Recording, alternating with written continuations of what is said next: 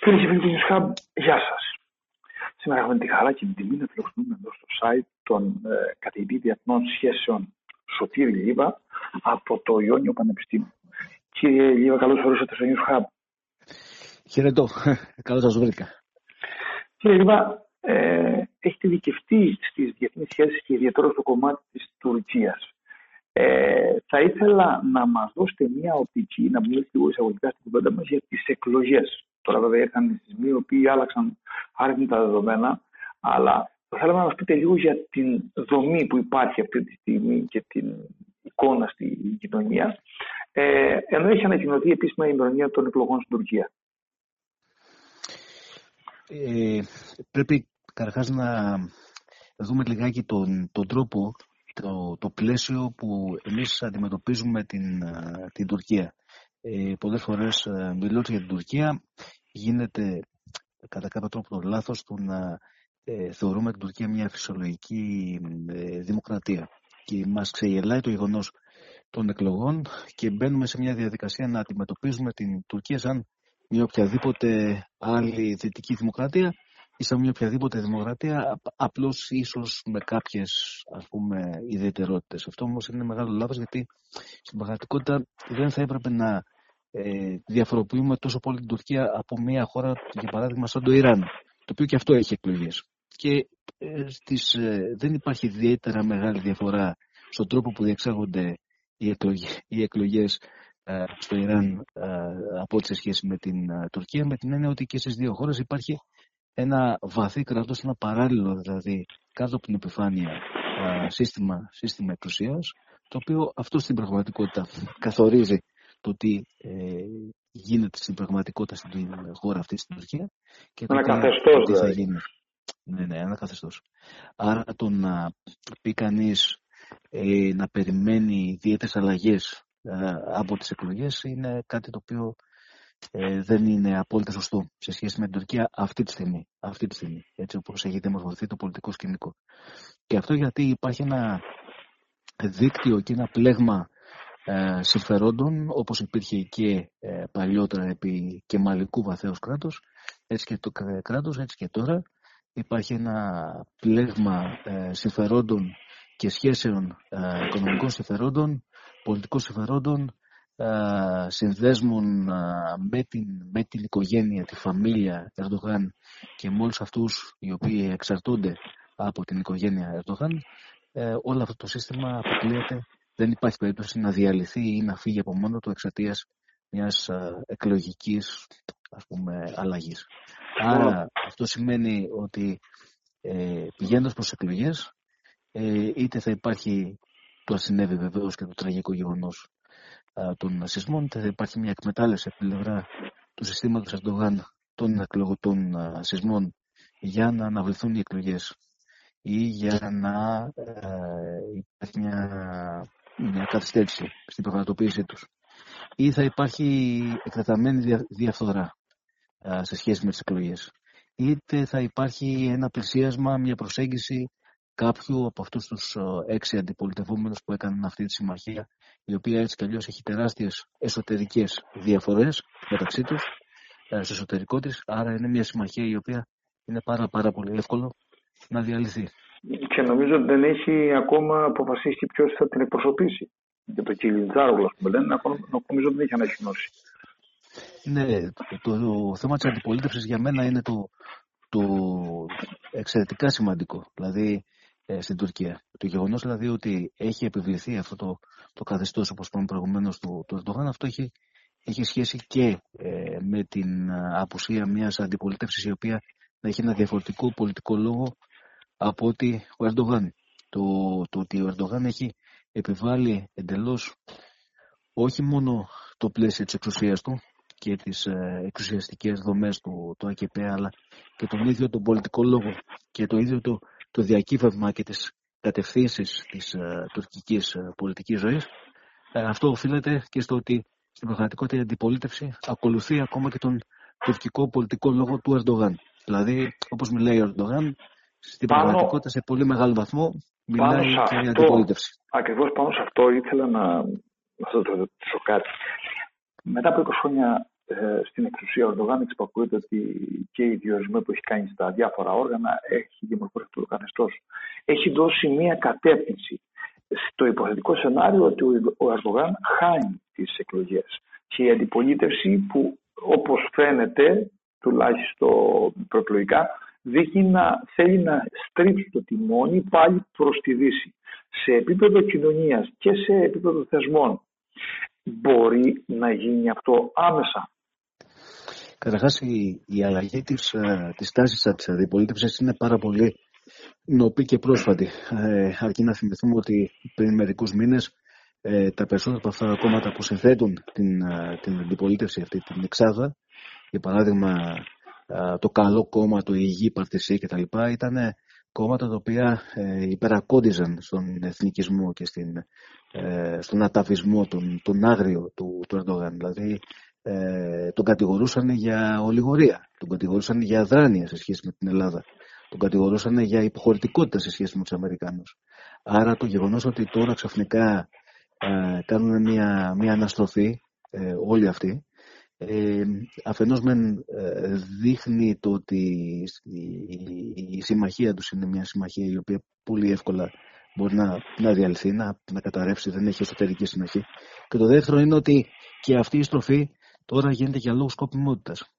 Αυτό είναι το ένα στοιχείο. Το δεύτερο που είπατε σε σχέση με την, με την κοινωνία πρέπει να έχουμε κατά νου ότι μετά από αυτά τα τουλάχιστον, δεν θα πω 20 χρόνια, αλλά τουλάχιστον 15 χρόνια επιβολής αυτού του συγκεκριμένου άγριου τραμπούκικου, τσαμπουκαλίδικου πολιτικού λόγου του Ερντογάν και της, ε, του καθεστώτος του, καθεστώτος του, των πολιτικών που είναι γύρω από, από αυτόν, ε, εννοείται ότι όλο αυτό έχει διαχυθεί και στην κοινωνία. Και η κοινωνία έχει μάθει να αντιμετωπίζει πολύ περισσότερο από ό,τι παλιότερα τον έξω κόσμο με έναν τρόπο εσωστρεφή, με έναν τρόπο ε, όλοι οι υπόλοιποι και εμείς είμαστε εκτός με, έναν, με μια νοοτροπία ότι όλος ο υπόλοιπος κόσμος θέλει το κακό μας και στρέφεται εναντίον μας. Άρα αυτή η νοοτροπία ε, που έχει επιβληθεί δυστυχώς σε ένα πολύ μεγάλο μέρος της κοινωνίας, ε, σε ένα πολύ μεγάλο μέρος ασχέτως αν είναι προ ή, ή ας πούμε της αντιπολίτευσης, δυστυχώς αυτό υπάρχει παντού. Και αυτό θα συνεχίσει να υπάρχει ακόμα και μετά την όποια αλλαγή του πολιτικού σκηνικού. Και αυτό το επισημαίνω γιατί υπήρχε ε, μια εποχή την οποία ας πούμε τίνουμε να ξεχάσουμε στην αρχή της εποχής Αντόγαν που υπήρχε μια μεγάλη αισιοδοξία και μια προσπάθεια να συγκλίνει η Τουρκία με την Δύση, με την Ευρωπαϊκή Ένωση που σκεφτείτε μόνο ότι υπήρχε μια εποχή που χιλιάδες άνθρωποι βγήκαν στους δρόμους στην Τουρκία με φωτογραφίες του Χραντίνγκ, του δολοφονημένου Αρμένιου, Τούρκο-Αρμένιου δημοσιογράφου, λέγοντας, φωνάζοντας το σύνθημα «Είμαστε όλοι Αρμένοι». Αυτό δεν υπάρχει περίπτωση να συμβεί τώρα. Είναι αδύνατο. Είναι σουρεαλιστικό δηλαδή να το σκεφτεί κανείς ε, τώρα αυτή τη στιγμή. Τώρα ε, σε λίγο, σε κάποιο χρονικό διάστημα, κανείς δεν μπορεί να υπολογίσει και το τι θα συμβεί ε, με το βάρος του ψυχολογικού της, του θρήνου για αυτούς τους ε, χιλιάδες ανθρώπους που έχουν πεθάνει με ψησμούς.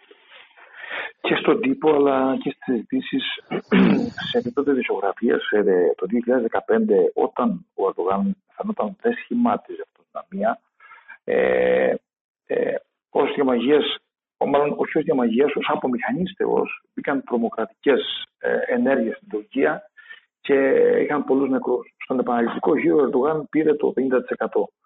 Υπήρχε λοιπόν τότε η δήμη ότι μπορεί και αυτά όλα να ήταν μια προβοκάτια, να ήταν υποκειτούμενα.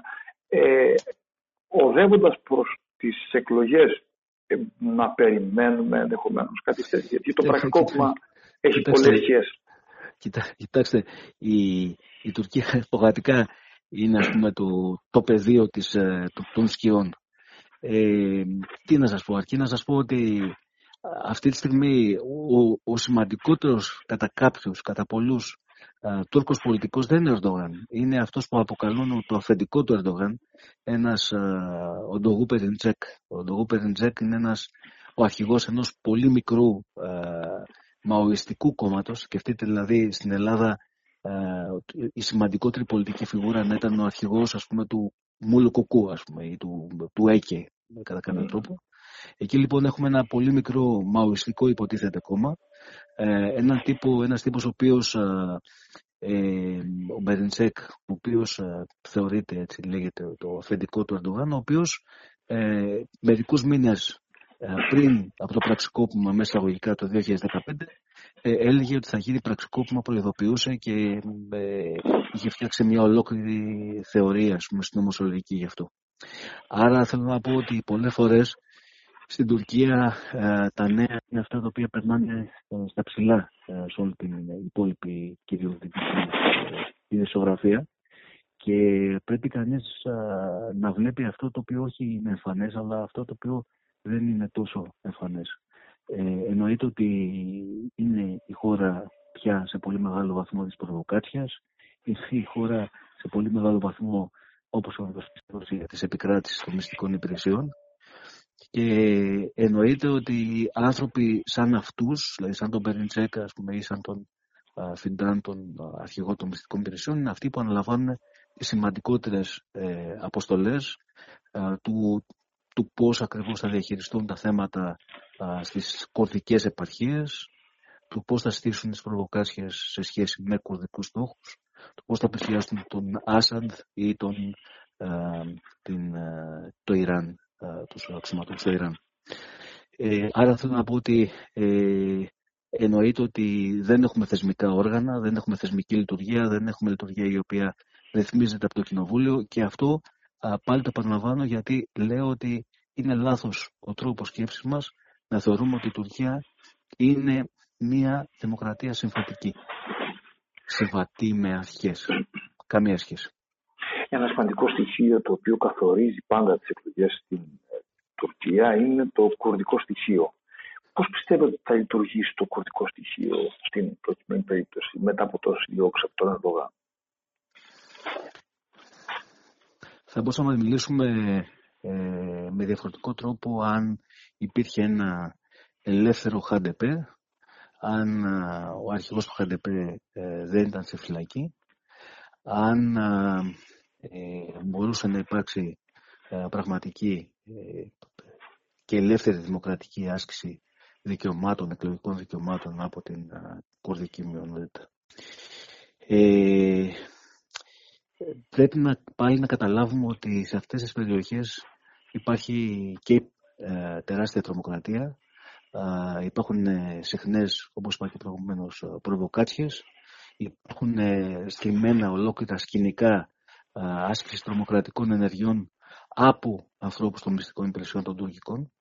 Άρα όλα αυτά ε, επηρεάζουν κατά πολύ και μπορεί εννοείται να ε, οδηγήσουν σε μια ας πούμε, αποδηγέτηση ας πούμε, του κουρδικού στοιχείου. Δεν είναι πολύ εύκολο να έχουμε δυστυχώς ελπίδες στο ότι το κουρδικό στοιχείο θα αντιδράσει με έναν τρόπο ενιαίο, ε, με έναν τρόπο που θα οδηγήσει στην, στην πτώση ας πούμε, ή στην ανατροπή του καθεστώτος Ερντογάν. Ε, πολύ δύσκολο αυτό για μένα. Ε, τώρα βεβαίως λέω και πάλι ότι είναι πάρα πολύ νωρίς να συζητάμε ε, για την επιρροή των, των σεισμών, για την κατάσταση η οποία θα σχηματιστεί, θα δημορφωθεί μετά, την, μετά τους σεισμούς, όταν κάτσει ας πούμε η σκόνη, ο κουρνιαχτός από όλη αυτή την κατάσταση, ε, ε, πρέπει να δούμε και εκεί τι θα γίνει. Δηλαδή δεν μπορούμε να είμαστε σίγουροι για, το, για την επίδραση όλης αυτής της κατάστασης ε, στον Για τους σεισμούς τώρα, επειδή αναφερθήκατε έτσι, αυτή τη στιγμή ε, θα επηρεάσουν σίγουρα σε όλα τα επίπεδα, από τον τουρισμό μέχρι την οικονομία, α, α, αλλά στην προκειμένη περίπτωση υπάρχει μια γκρίνια του κόσμου στον, ε, κατά του Ερντογάν. Αυτό πιστεύετε ότι μπορεί να αλλάξει στο επόμενο διάστημα; Καταρχάς να πούμε λιγάκι για την κρίνια. Ε, η γκρίνια έχει δύο, έχει δύο παράγοντες. Εντάξει, εννοείται ότι η κατάσταση είναι τραγική. Ε, η γκρίνια έχει δύο, δύο άξονες. Ο ένας άξονας είναι η ολιγορία στην αντίδραση του κράτους. Είναι πάρα πολύ νωρίς να συζητήσουμε γι' αυτό. Αρκετά νωρίς, μάλλον, όχι πάρα πολύ νωρίς, αλλά αρκετά νωρίς να συζητήσουμε γι' αυτό. Ε, εντάξει, ε, το πώς αντιδρά το κράτος ε, είναι κάτι το οποίο θα φανεί λίγο αργότερα. Δηλαδή θα έχουμε την πλήρη καταγραφή της αντίδρασης του κράτους, του κρατικού μηχανισμού, λίγο αργότερα. Είναι λίγο νωρίς να συζητήσουμε γι' αυτό. Το δεύτερο όμως θέμα, η δεύτερο, ο δεύτερος άξονας της ε, γκρίνιας, ε, είναι απτός, είναι πραγματικός, είναι, και είναι ορθός. Είναι ορθόδατος και είναι ο τρόπος που κατέρευσαν όλες αυτές τις πολυκατοικίες, αρχάς στην Υπήργη, ε, χιλιάδες πολυκατοικίες, πραγματικά, με πάρα πολύ κόσμο μέσα. Ε, κατέρευσαν με το πρώτο κούνημα ή με το δεύτερο, εν αλλά καταλαβαίνει κανείς ότι ε, η ποιότητα της κατασκευής ήταν εξαιρετικά κακή. Τώρα, ο τρόπος που δόθηκαν οι άδειες, δηλαδή οι επιβλέψεις που έχουν να κάνουν σίγουρα με τον κρατικό μηχανισμό. Δεν είναι μόνο αυτό.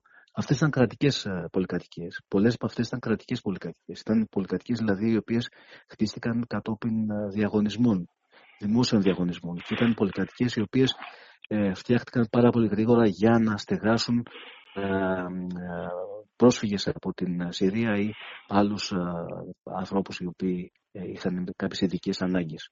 Ας πούμε για παράδειγμα άνθρωποι οι οποίοι φεύγαν εκτοπισμένοι από το, τα παιδεία μαχών στην νότια ανατολική Τουρκία. Άρα αυτές ήταν ε, κρατικές πολυκατοικίες, μεσαγωγικά του κρατικές πολυκατοικίες, δηλαδή πολυκατοικίες που φτιάχτηκαν κατόπιν διαγωνισμών και σε αυτούς τους διαγωνισμούς πάντοτε νικητές ήταν, νικήτες ήταν ε, συγκεκριμένες εταιρείες οι λεγόμενες Gang of Five, η συμμορία των πέντε, των πέντε μεγαλοργολάβων, ανάμεσά τους ο πρώτος και πιο σημαντικός είναι ο Genghis, η εταιρεία holding company Genghis, με επικεφαλής τον Genghis, ο οποίος είναι προσωπικός φίλος του Ερντογάν. Άρα έχουμε πέντε μεγάλες εργολεπτικές εταιρείες, οι οποίες παίρνουν πάνω από το γύρω στο 50% των δημόσιων διαγωνισμών στην Τουρκία εδώ και 15 χρόνια ε, και εννοείται ότι προφανώς συνδέονται με το καθεστώς ε, Ερντογάν και με τον εσωτερικό κύκλο των ανθρώπων του Ερντογάν. Άρα εκεί υπάρχει ένα θέμα τεράστιο. Και αυτό πια αποκαλύπτεται και εννοείται ότι συνδέεται και με την πολύ μεγάλη ε, φούσκα των ακινήτων που ουσιαστικά ε, προκάλεσε ή ήταν η ατμομηχανή του τουρκικού οικονομικού θαύματος μετά το 2001. Η... Το, και... το θαύμα το βάζουμε εισαγωγικά. Προφανώς. Εισαγωγικά, ναι. Αυτό τώρα φαίνεται για τα αποτελέσματά του και η διάρκεια του στον χρόνο. Ε, οι μεγάλες δυνάμεις επηρεάζουν σίγουρα λίγο ή πολύ ε, ένα περιβάλλον εκλογών. Πρόσφατα η το Σέντι Πάτμαν, μετά το κάψιμο του κορανιού στην Σουηδία, ε, έβγαλε ανακοίνωση για τους πολίτες, αλλά και άλλες ε, χώρες ευρωπαϊκές. Ε, ο Σοηλού έκανε μια ευθεία επίθεση και στη ΣΥΠΑ, αλλά και στις ε, υπόλοιπες ε, χώρες που μέσα αυτές ήταν και φιλότουρκες παραδοσιακό, όπως η Ολλανδία, που έκλεισαν τις πρεσβείες τους και έβγαλαν ανακοίνωση για τους ε, ανθρώπους και τους πολίτες που είχαν εκεί επειδή φοβούνται το τρομοκρατικό ενδεχόμενο. Πόσο πιστεύετε ότι θα αυξηθεί η πίεση σε αυτό το επίπεδο; Να σας πω κάτι. Ε, θεωρώ ότι πρέπει λιγάκι να, να αρχίσουμε να ε, απομακρυνόμαστε από αυτό σαν Έλληνες. Από τη σκέψη αυτή ότι η κατάσταση στην Τουρκία ε, συνδέεται άμεσα ή μπορεί να επηρεαστεί από την πίεση των, ας πούμε, του, ε, των ξένων χωρών ή της δύσης ή των δυτικών χωρών. Ε, πρέπει να σκεφτούμε ότι πολλές, ότι πολλές φορές ότι αυτό φέρνει το αντίθετο αποτέλεσμα στην Τουρκία. Και σίγουρα α, βοηθάει τον, τον Ερντογάν, ο οποίος έχει υιοθετήσει έναν λόγο εργαλειοποίησης της Ισλαμοφοβίας και εργαλειοποίησης της τροκοφοβίας, έτσι όπως την παρουσιάζει, και επίσης εκμετάλλευσης όλης αυτής της, ε, της πίεσης. Ε, ας πούμε, αυτό το, για παράδειγμα που είπατε σε σχέση με την Ολλανδία και την Γερμανία, ε, πολλές φορές έχει και στο παρελθόν χρησιμοποιηθεί από τον Ερντογάν. Ε, είναι κλασική φράση που λέει ότι τους κατηγορεί συνέχεια και την Ολλανδία και τη Γερμανία ως φασίστες και ρατσιστές. Και αυτό πάλι είχε συμβεί πριν από μερικά χρόνια σε κάποιες εκλογές όταν είχε πάει και είχε μιλήσει σε τουρκικό ακροατήριο ε, προεκλογικά στην Γερμανία και η Γερμανία βεβαίως τότε είχε, η γερμανική κυβέρνηση είχε αντιδράσει ε, πολύ έντονα. Άρα πρέπει λιγάκι να σκεφτούμε ότι ε, ο Ερντογάν έχει την ικανότητα όλο αυτό να το, κατά κάποιο τρόπο να το φέρει τούμπα, να το παρουσιάσει ε, στον λαό του, στο εκλογικό πελατολόγιο του, ως κοιτάξτε, ε, μας βάζουν στην μπουκα, κοιτάξτε μας έχουν στο στόχαστρο, κοιτάξτε αυτοί είναι, εξαιτίας τους βρισκόμαστε σε αυτή την κατάσταση, αυτοί φταίνε για όλα κτλ. κτλ. Άρα πρέπει να είμαστε λιγάκι προσεκτικοί στον τρόπο που αντιλαμβανόμαστε την πίεση που δέχεται ε, η Τουρκία από τις ε, ξένες δυνάμεις γιατί η Τουρκία μπορεί να παίζει και η τουρκική κυβέρνηση. Μπορεί να παίζει ε, να βρίσκεται με δύο πόδια σε δύο βάρκες. Από τη μία μεριά να εκμεταλλεύεται στο εσωτερικό της ακροατήριο την, να εκμεταλλεύεται την Ισλαμοφοβία, τις επιθέσεις που δέχεται η Τουρκία και να τις παρουσιάζει ανάποδος ως περιθωριοποίηση της Τουρκίας. Και από την άλλη μεριά βεβαίως εκμεταλλεύεται τη θέση της ώστε να πετύχει όπως πάντα το κάνει το μεγαλύτερο αθηνατό όφελος. Μπορεί να το κάνει και τα δύο να τα κάνει την ίδια στιγμή. Μου λέτε δηλαδή ότι διαφορετικά πουλάει σε επίπεδο κοινωνίας ενέργειες και διαφορετικά στην περιφέρεια όταν κουβεντιάζει σε επίπεδο ομολόγων εξωματόχων. Αυτό είναι γνωστό. Βεβαίως η Τουρκία αυτό το οποίο λέει συχνά και βεβαίως ο Αρντογάν το χρησιμοποιεί το γνωστό μότο του, του Κεμάλ ε, η ειρήνη στον κόσμο, η ειρήνη ε, στη χώρα, η ειρήνη στο εσωτερικό της χώρας, η ειρήνη στον κόσμο. Βεβαίως αυτό ε, πάλι δεν σημαίνει ακριβώς αυτό το οποίο νομίζουμε. Δηλαδή δεν, η έμφαση δεν πηγαίνει στη λέξη ειρήνη, πηγαίνει στη σύνδεση της χώρας με τον κόσμο. Δηλαδή ό,τι συμβαίνει εδώ, επειδή είμαστε μια μεγάλη αυτοκρατορία, πρέπει να συμβαίνει παντού.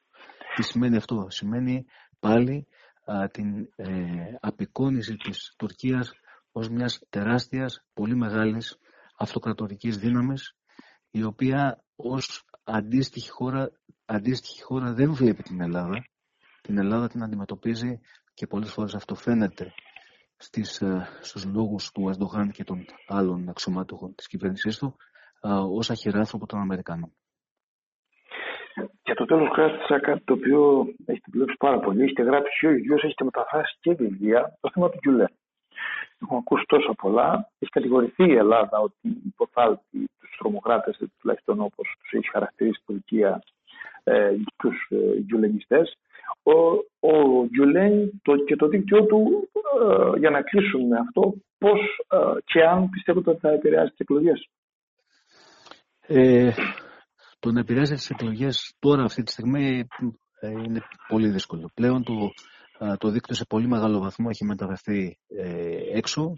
Ε, οι διώξεις που έτσι και αλλιώς δέχονται οι περισσότεροι από αυτούς τους ανθρώπους είναι σε ένα επίπεδο καυκικό ή οργουελικό. Δηλαδή είναι πάρα πολλές ιστορίες που θα μπορούσε κανείς να πει. Ε, Φυλακίσεις, βασανιστήρια, ουσιαστικά όθησή τους σε ένα κοινωνικό περιθώριο, στέρηση πολιτικών δικαιωμάτων. Άρα το να πει κανείς ότι αυτοί οι άνθρωποι είναι σε θέση να επηρεάσουν τις εξελίξεις ή την κατάσταση, την εσωτερική πολιτική κατάσταση στην Τουρκία, αυτό είναι, είναι φαινάκι. Ε, έχει μεταφερθεί στο εξωτερικό, συνεχίζει και υπάρχει το δίκτυο και σε, μάλιστα μπορεί να πει κανείς ότι α, ανθεί πια σε μεγάλο βαθμό. Μετά το πρώτο σοκ δηλαδή των διώξεων του 2015-2016, τώρα βρίσκεται σε, είναι σε πολύ καλή κατάσταση. Τώρα, ε, η τουρκική κυβέρνηση πολύ συχνά κατηγορεί ε, διάφορες χώρες για το, την υπόθαλψη ας πούμε, των Γκουλέν και των ε, Γκουλενικών. Ε, το έχει κάνει σε σχέση με την Ελλάδα και εννοείται ότι το έχει κάνει και με παράλογο τρόπο γιατί ε, η, η περίφημη ιστορία των, ε, αυτών των πιλότων, των αξιωματικών, των, των ναι, δεν έχει καμία σχέση με τον Γκουλέν οι συγκεκριμένοι μάλιστα ήταν, ήταν, καμία σχέση δεν είχαν με τον Γκυλέν και το δίκτυό του. Ήταν και μάλιστα οι άνθρωποι ήταν εναντίον του Γκυλέν. Αλλά δεν έχει καμία σημασία αυτό για τον Ερντογάν όπως ποτέ δεν έχει καμία σημασία. Ε, είναι ένα πολύ μεγάλο δίκτυο. Ε, είναι μια πολύ α, μεγάλη και ενδιαφέρουσα ιστορία το πώς επηρέασε α, την α, πολιτική ζωή και πώς στην πραγματικότητα μέσα εισαγωγικά βοήθησε, μέσα εισαγωγικά βοήθησε την εμπέδωση της κυβέρνησης Ερντογάν, η οποία στα πρώτα της βήματα ήταν μια κυβέρνηση που επαγγελιζόταν τη δημοκρατική στροφή της Τουρκίας.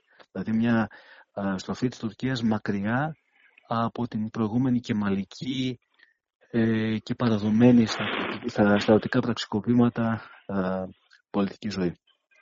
Άρα ήταν κάτι το οποίο ε, υποσχόταν μια στροφή προς την Δύση υποσχόταν μια στροφή προς τις δημοκρατικές αξίες, προς την θέσπιση ενός κράτους δικαίου, το να ας πούμε για παράδειγμα να τιμωρηθούν οι υπεύθυνοι των προηγούμενων πραξικοπημάτων, τον έχουμε εσωτερικά στην Τουρκία μια ισχυρότερη κοινωνία των πολιτών, να έχουμε μια, κατά κάποιο τρόπο ένα διάλογο, μια συζήτηση με το παρελθόν μας σε σχέση με την Αρμενία, σε σχέση με τις αρμενικές γενοκτονίες, ε, όλα αυτά τα πράγματα. Το οποία στην αρχή, ε, τουλάχιστον τα πρώτα χρόνια, από το 2001 μέχρι το 2004-2005, συζητιόντουσαν στην Τουρκία αρκετά έντονα εκείνη την εποχή.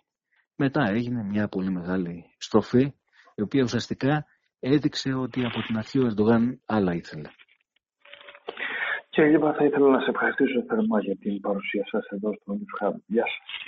Να είστε καλά. Ευχαριστώ πολύ.